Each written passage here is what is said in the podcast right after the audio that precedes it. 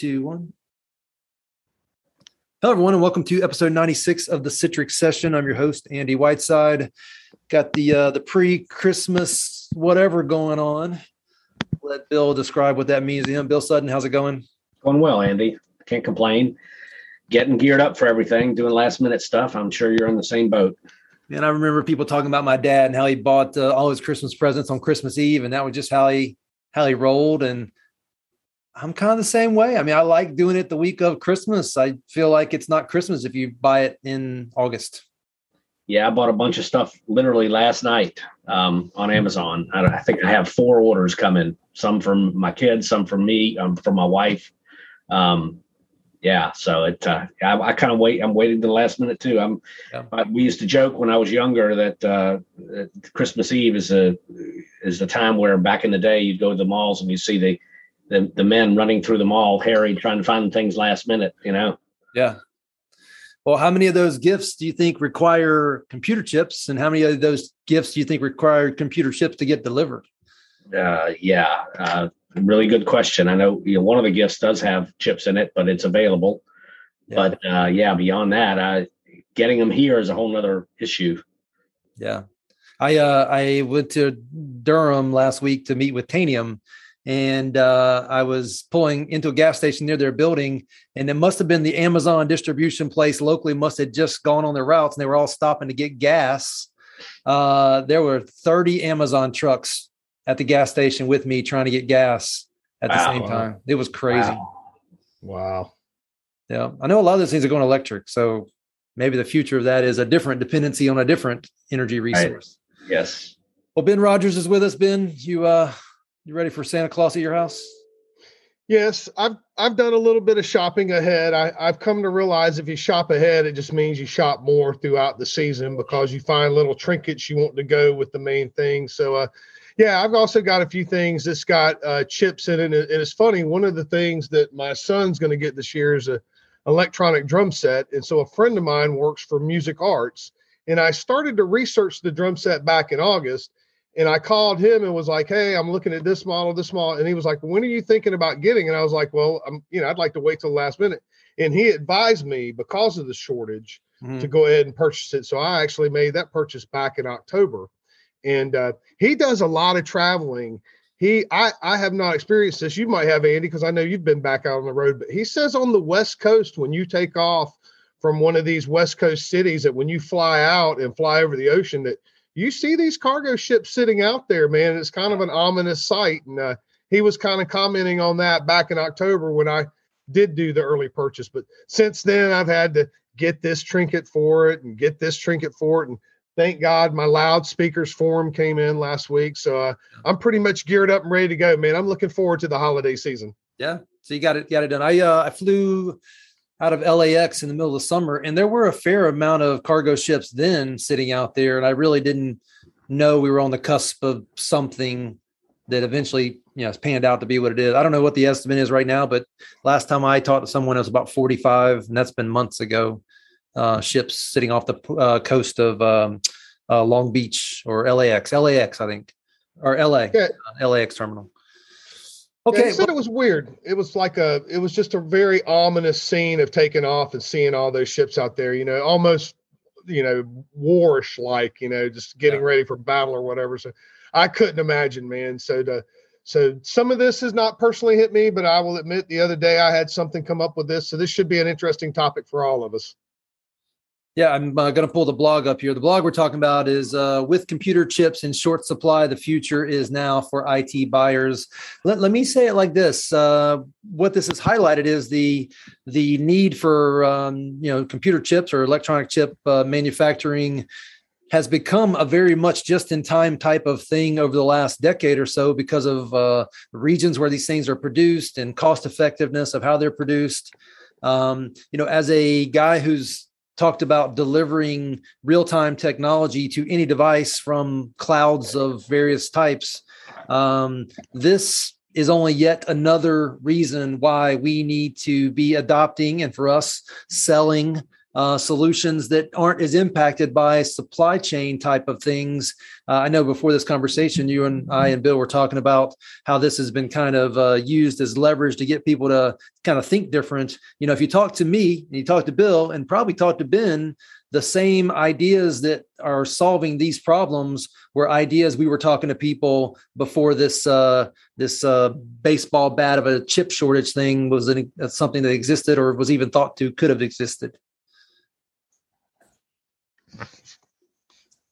You guys you guys this is no different right? We've we've been doing this we've been talking about what could be and how you need to be prepared for decades.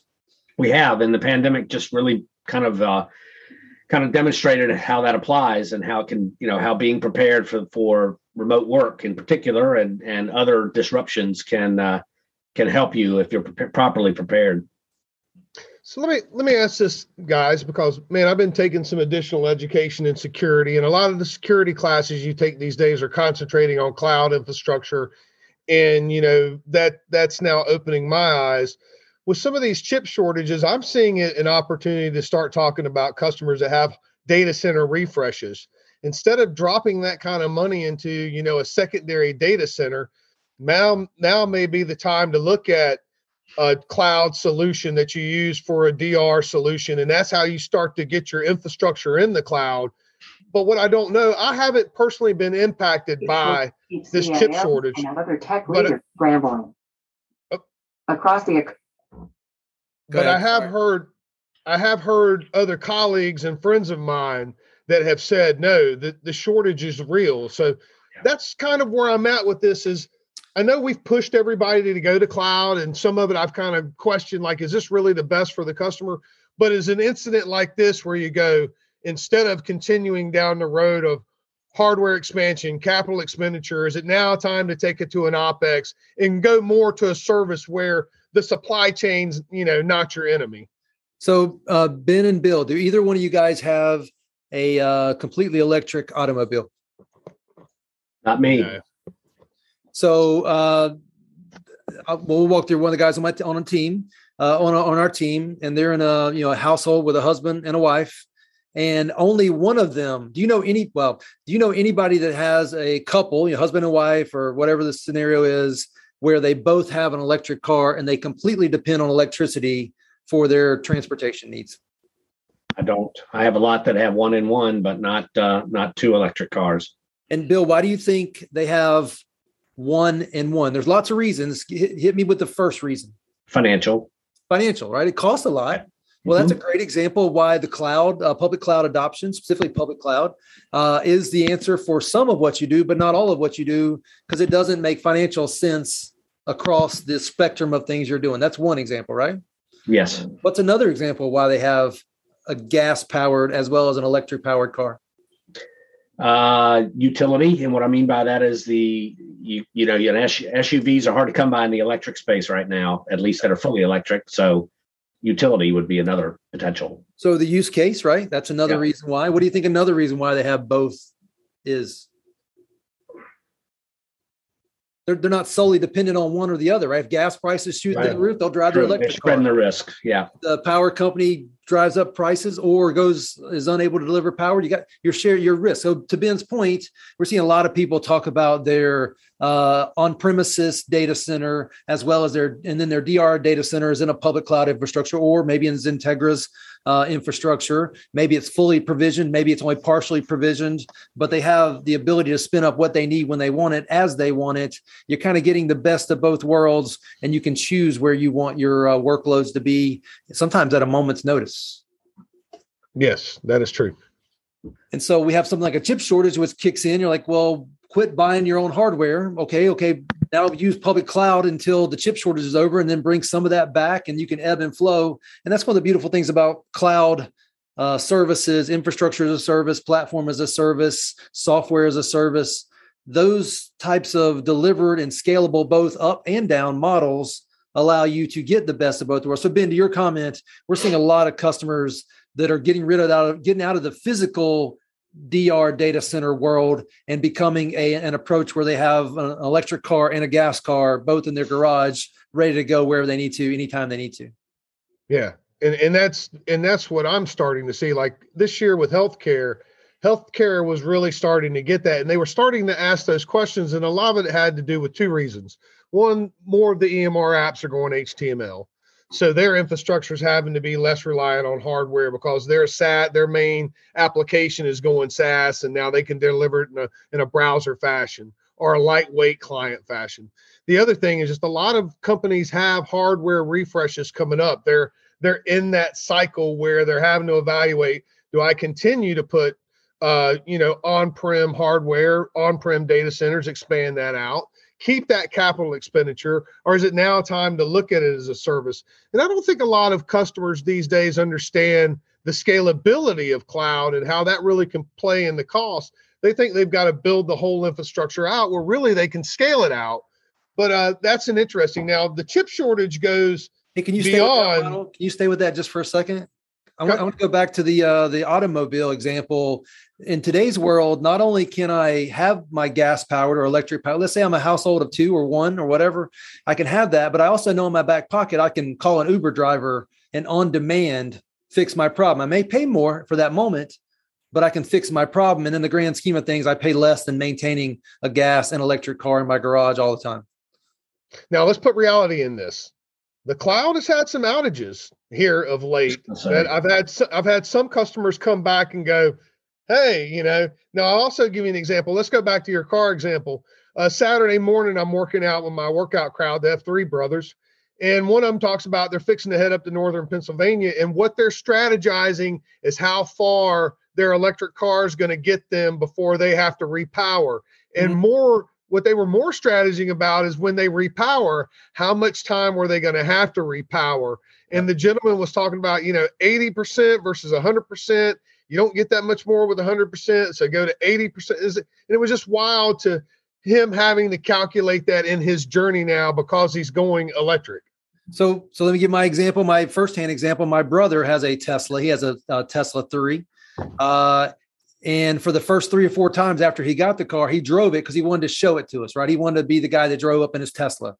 Well, now he drives his wife's Ford Edge to see us because that problem of having to stop halfway and charge got to a point where it was a big enough burden. It wasn't worth the uh, attention he got for driving his Tesla to us. Now he just pays for the gas and drives it down and his whole family doesn't have to sit there for 30 minutes or so while he charges his Tesla and uh, you know does whatever they do. It, so what I'm getting at is you rotate one direction, but then you rotate back towards the the appropriate middle, whatever that middle is for you.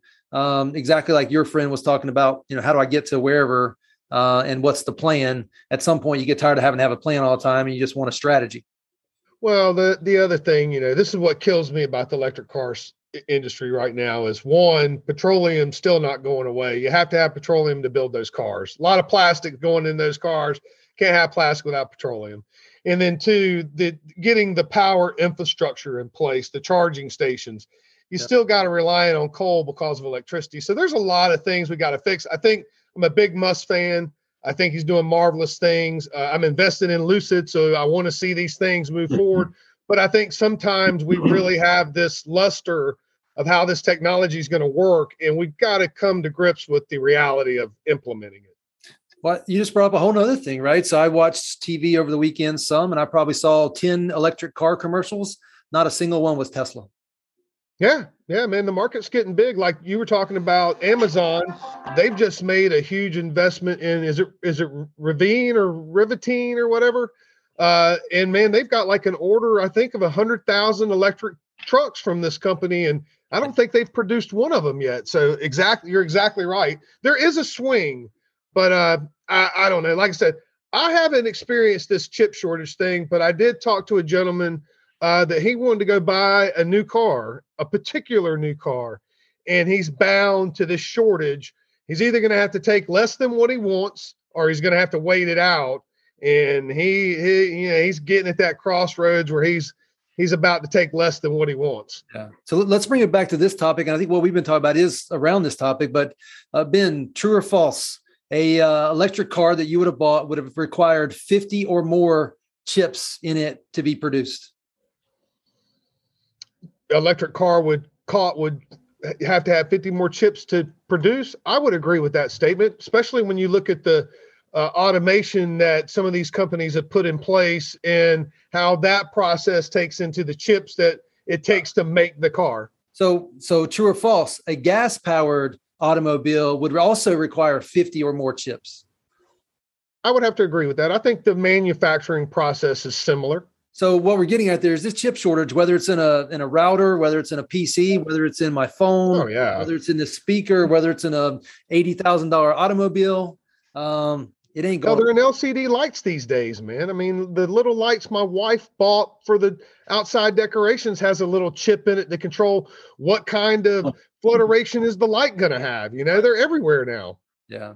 So I think what the article calls out, the blog calls out, is that's not going away. We just got to get smarter about how we leverage all these things that have chips in them, and uh, you know have different ways of buying and accruing them as needed, including they even use the word stockpiling in this, which is only going to make things worse. So, what's been interesting to see Citrix's stance on this is they're preparing customers for this shortage. And so, customers that have renewals coming up, we're really actively talking to them and going, you know, what is your thought process here? You look, you know, what time frame are you looking at this? The other thing that we warn is there's some large. Go ahead. How long has Citrix been preparing people for this shortage? Just just give me a number real quick. Man, I think it's been hot and heavy the last two quarters that I've seen. You know, I'm still fairly new at Citrix with two years under my belt, but I've seen this being a topic of conversation the last six months. So, Bill, take that same question and use kind of a more of, a, of a, um, an aggregate of your career. How long has Citrix been preparing people for this chip shortage?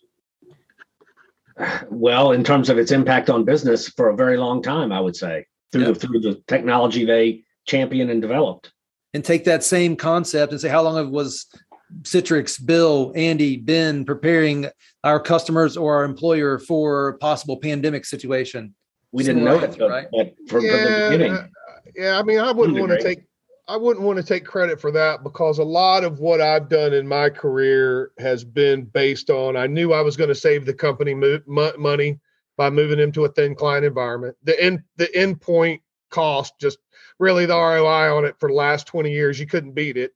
Yep. And two, being security conscious and knowing that was part of my job and what I would get hung on, it just made sense to reduce the overhead on the out point. Now, I'm yep. glad these things have come, but to sit here and go, oh, I saw a pandemic coming, and that's why I positioned the companies I've worked for to deal with it. That's that's not reality for me. Bill, when you think uh, if you had to pick a time, when was the first time you ever told somebody talking about Citrix or delivered compute workloads, aka cloud type workloads?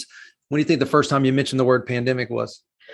Oh goodness, it probably would have been back when they were talking about the MRSA or something. One of those one of those uh, viruses that would everybody was talking about. I remember I used to do slide presentations, you know, for customers from a pre-sales perspective, and a, a pandemic slide was in there from Citrix um, on many of them going back 10 years at least. Wow. So at least at least 10. And if you stop and yeah. think about old yards, probably turns into 15 real quick. Yeah. Thanks, Andy. Yeah. Yeah, I appreciate that too, Andy. but but Ben, your comment on security and saving money those applied in that conversation, that presentation Ben was um, Bill was doing then too. I bet. Yeah, oh for sure, for sure. But to be yeah. to be in the reality now of you know, I don't think like people think that this is a short term thing. I think we're going to be stuck with a chip shortage for a while because there's so many things that are starting to consume that. And like it or not, man, the resources to do this is yep. getting smaller and smaller. And you have governments that are trying to jockey for access to those resources. And so those are all interesting things that go into this calculation of when this shortage will, and in my opinion, if it will end. Yeah. It's going to be a, a big part of the rest of the world's history or future is chips, many, many chips in lots of devices and how we get them uh, and then once we get them, how do we, you know, control them with software and human intelligence and things that will continue to evolve? Um, the need will just become more and more. And then there's, like you mentioned, government and other related things, manufacturing, tax incentives, all, all kinds of things that are going to uh, right now. You know, just the uh, pandemic and the ability to get ships into a port and unload them. Yeah, yeah. Well, what what was it that happened? I remember this is going to age us all, but we'll all remember this. There was a fire many, many, many years ago that affected memory, DDRAM memory. And that put a pinch on the industry for a little bit because I can remember being a consumer wanting to buy big blocks of memory and them going, hey, not there. And it had something to do with this fire. So not only do we have to take, you know, manufacturing and all that, but just natural disasters that go on in the world. And sometimes when we push the envelope, the envelope bites back. And so there's a lot of combinations that go into this. But again, we're consuming a lot of technology and not only consuming it, but we're short terms consumers of it. Like a cell phone, you pretty much have gotten to replacing it every 18 to 24 months. So a lot of chips are going in landfills and I'm not convinced they're necessarily being recycled or that recycled material. So not to get on a uh, you know, tree hugger stance here, but there's lots of things that are going on with this. Just the fact that we're can't make enough as fast as we can. Yeah. Well, and I'll give you a personal example, or uh, I'll, I'll, use a personal example to show what we all really need to get to the point of. Uh, ben, you have a Gmail account, I assume. Yes, sir. How many chips Multiple. go into the servers that provide that Gmail account to you? Uh, geez, I, I wouldn't want to know. Well, see, let, let's bring it back to Citrix. Uh, we were talking to a customer today, a healthcare client, and we were kind of given a warning that if some of these companies like AWS, Apple, if they refresh the technology, that's going to put a pinch on Citrix because we're going to have, you know, you're talking about a company that orders thousands of units across the world, if yep. not more than that. That's a lot of technology out of our inventory, and we have to replete that. And there's some questions about how much we can do that. And so we have started warning customers that if you are in a refresh period, uh, there is potential for our stock to get limited on some of this. Well, my point asking the Gmail thing was you don't know and you don't care and you never have to know as long as that service keeps coming. That's yeah, that's an example. Yeah. Platform. Yeah. But again, let's go back and talk about these outages that have happened here lately. That's put cloud customers you know, uh, on on uh, defense a little bit, man. They're a little worried about these things. You know, as, as proven as the technology is, the problem is when you have failures, they hurt, they sting. Yeah, yeah. I think that I think that has reinforced what we've been saying for a long time about the concept of hybrid cloud, multi cloud. Don't put all your eggs in one basket. Don't put everything in one cloud provider. Put it in multiple cloud providers you know what we what i see a lot is customers coming out and with our pre-sales guys and saying i want to move everything to the cloud.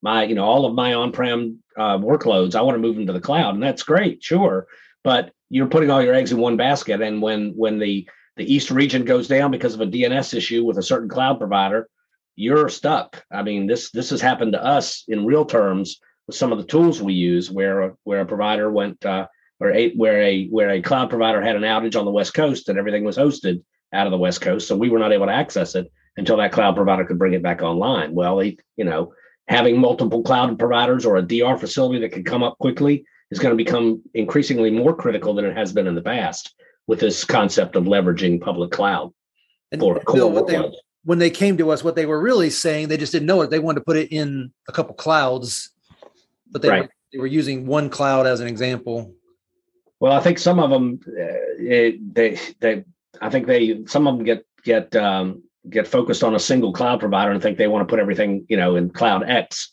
mm-hmm. um, and that that's really because of what they've heard and not really consider the fact that yeah there's a risk to that, a potential risk to that. There's a lot of benefits. Don't get me wrong, but yeah. there is a risk. There are risks. No, they, they definitely come to us saying they want to put it in a cloud. What we need to make sure they know is what you're really saying is you want to get this stuff out of your data center. Exactly and distributed. They want to distribute it as well. And that's one thing that I'm starting to learn, taking some of these additional classes I am, is that to your point, Bill, you put it in the cloud. Really, what you're putting in is a region in the cloud. Right. And what you've got, what you've got to start asking, and this, you know, goes into a lot of contract negotiation, is how is that be, region being replicated? Correct. And if it if it is being replicated, how do I get to that replication if my particular region is having issues. Now, what I, you know, you guys are in the gut of this more than I am as far as looking at customers day to day outside of what they're doing with Citrix. I heard some of these outages had to do not so much with the cloud provider,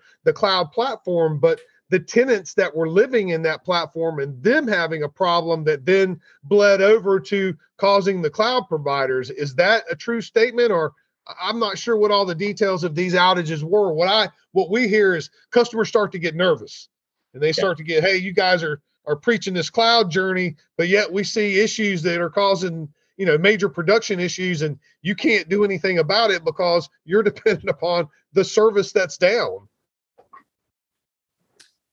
you know ben i just harp on what i said a minute ago all the time and it's not a cloud journey it's clouds journey and the minute the person realizes what they were really talking about was clouds and how you make sure you're covered in many of the angles of things that could happen while the, while accomplishing the goal of getting the stuff out of your data center uh, and consuming it as a platform, as a service, as an infrastructure as a service, and beyond is what they really are asking for. And then then they lean on us to give them our best way of doing it, knowing it can't be perfect, but you know at least comes with some merit and some experience. Well, I think you know one of the challenges is I, I can I can go back ten years and customers saying asking customers, do you have a DR facility? Do you have a DR facility? Particularly right after 9-11 back in the early 2000s yes, I've got a DR facility. We've stood one up. We've got it. We're ready to go. And you get into, well, we want to put Citrix in that DR facility. Okay. So once we dig in, we get underneath the covers, we find that that DR facility has a SAN and they're replicating the SAN. And that's it. Yeah. There's no workloads. Well, uh, so it became important for us to educate the customer on what does it really mean around business continuity and DR. The same conversation needs to be had with cloud or clouds. Is look, if you're going to have multiple clouds, you need to have active workloads or at least the ability to spin them up quickly in those clouds uh, in order to make it really work the way you want to for your business. So, guys, going back to the blog here, the last section, and there's really only two sections of this blog, which has led us into all this conversation, which is good, is uh, planning a hardware refresh. Now is the time to consider not reinvesting in the old way, start right. thinking about reinvesting in at least a hybrid approach to how to move forward, right? Yes. Yeah, that's exactly right. I mean, that's that's really what I'm talking to customers about. And then and then you know, then the conversation starts coming into they go, Well, I've got to stand all this up, then I'm going to be paying for consumption I'm not using. And that's where you really start to come in on the mul- the the auto scale. Mm-hmm. And that's where I think that, you know, being a Citrix employee, I think we really start to shine. I think the other thing that I'm starting to see again by trying to continue my education, open my eyes up to outside of the Citrix realm is you know our ability to play in the hyper cloud space and being able to span in aws and azure and gcp we've got tools that are coming out to manage the images in all in all three of those and I, I think that's really where we start to shine where we go it's not just about you know to andy's point when he talks it's not a cloud journey it's a clouds journey you know now it might start with one cloud it might start with one leaf but you do have to paint that picture of Citrix becomes a platform that allows you to branch out. It can be the trunk of your environment and allow you to grow those branches and those leaves as you move through this clouds journey. Mm-hmm. And what Citrix does a really good job of, and there's only one or two other ones that even come close, is the ability to aggregate all those clouds into a consumable format. And then you've got one place to go get it, but it comes from lots of other places, other clouds and it kind of goes back to your original question or original uh, question of Ben, Andy. Gmail, how many servers does that go through? I don't really care as long as it works. Yeah. In the multi-cloud uh, environment with Citrix on top, the average end user, they don't care whether they're in GCP or Amazon or or Azure. It just needs to work. Yeah, for that end user, they just want to go one place, log in one time right. with one credential and securely, and I've got the word securely highlighted on my screen here, securely get to what they're supposed to get to. Right. Um, that's where another area where we have to come into play and say, okay, yeah, we're going to make this easy, but we're also going to make it secure and forget about the the man behind the curtain, aka Wizard of Oz. You know, ignore that guy. What you care about is how do I get home to Kansas? Man, that was a good one, right? That's a good yeah, one. It was a good one. No place like home, Andy. Pay no attention to that man behind the curtain. right. He doesn't matter. But at the end of the day, you know what? For us, and, and I'll use that Wizard of Oz reference there for us who really have to help the customer and their IT group, it, it does matter the curtain and what's behind it. Yes. Yeah. And I think, you know, one thing that's going to be particularly important for your organization is not only the technical skills behind this, but governance, man, governance becoming a big thing with this dude, and, and tying multiple cloud providers together. And now you're having that data, you know, being stretched across, you know, the world. Uh, people are going to really start to need some help in governance because as they move to this, sometimes the technical is going to overtake their thought process. And so I see companies like yours being very strategic, not only helping them get there technically, but also being able to give them some governance guidance as you know, how do you do this and make sure you're staying in compliance and meeting FIPS and meeting all these government demands that are coming on. And uh, I think that's going to be an important part of this business as well. Now that moves us totally away from what we're talking about with chip shortage, but you, you made that comment of how how do we help customers get to cloud, which protects them from a chip shortage environment. No, it all, part of that. It all goes back into the making and the maintaining of the sausage. Yeah, you're right. Uh, I'll use one more of my weekend examples. My sister-in-law, who came down in the gas-powered Ford Edge with my brother, and actually drove them back the four or five hours it took to get home. Uh, she's a nurse who works for a, a Citrix client, uh, and um, they don't use Citrix for their nurses uh, um, and they don't have it set up correctly in general. Uh, and she said, "Look, I'm it's 2022 almost, and my nurses take eight minutes to log in their email still. Jeez. Eight Jeez. minutes. Jeez. Yeah. Bring them to Charlotte. Let's take them to CNSA. Yeah, let's do something. Yeah. All right, guys. Well, I appreciate you joining, and uh, we're going to wrap this one up. But uh, good talking to you guys about the chip shortage and other industry related things today. Yep. Yeah, no doubt. Andy, I hope you and yours and Bill, you and yours, I hope y'all have a good holiday season, man. I don't think I'll see y'all till after the Christmas time, but uh, I hope everybody has good Santa Claus and uh, have a good holiday, man. Thanks, Ben. You too. All right, guys. Thanks. Merry Christmas. Merry Christmas. Merry Christmas.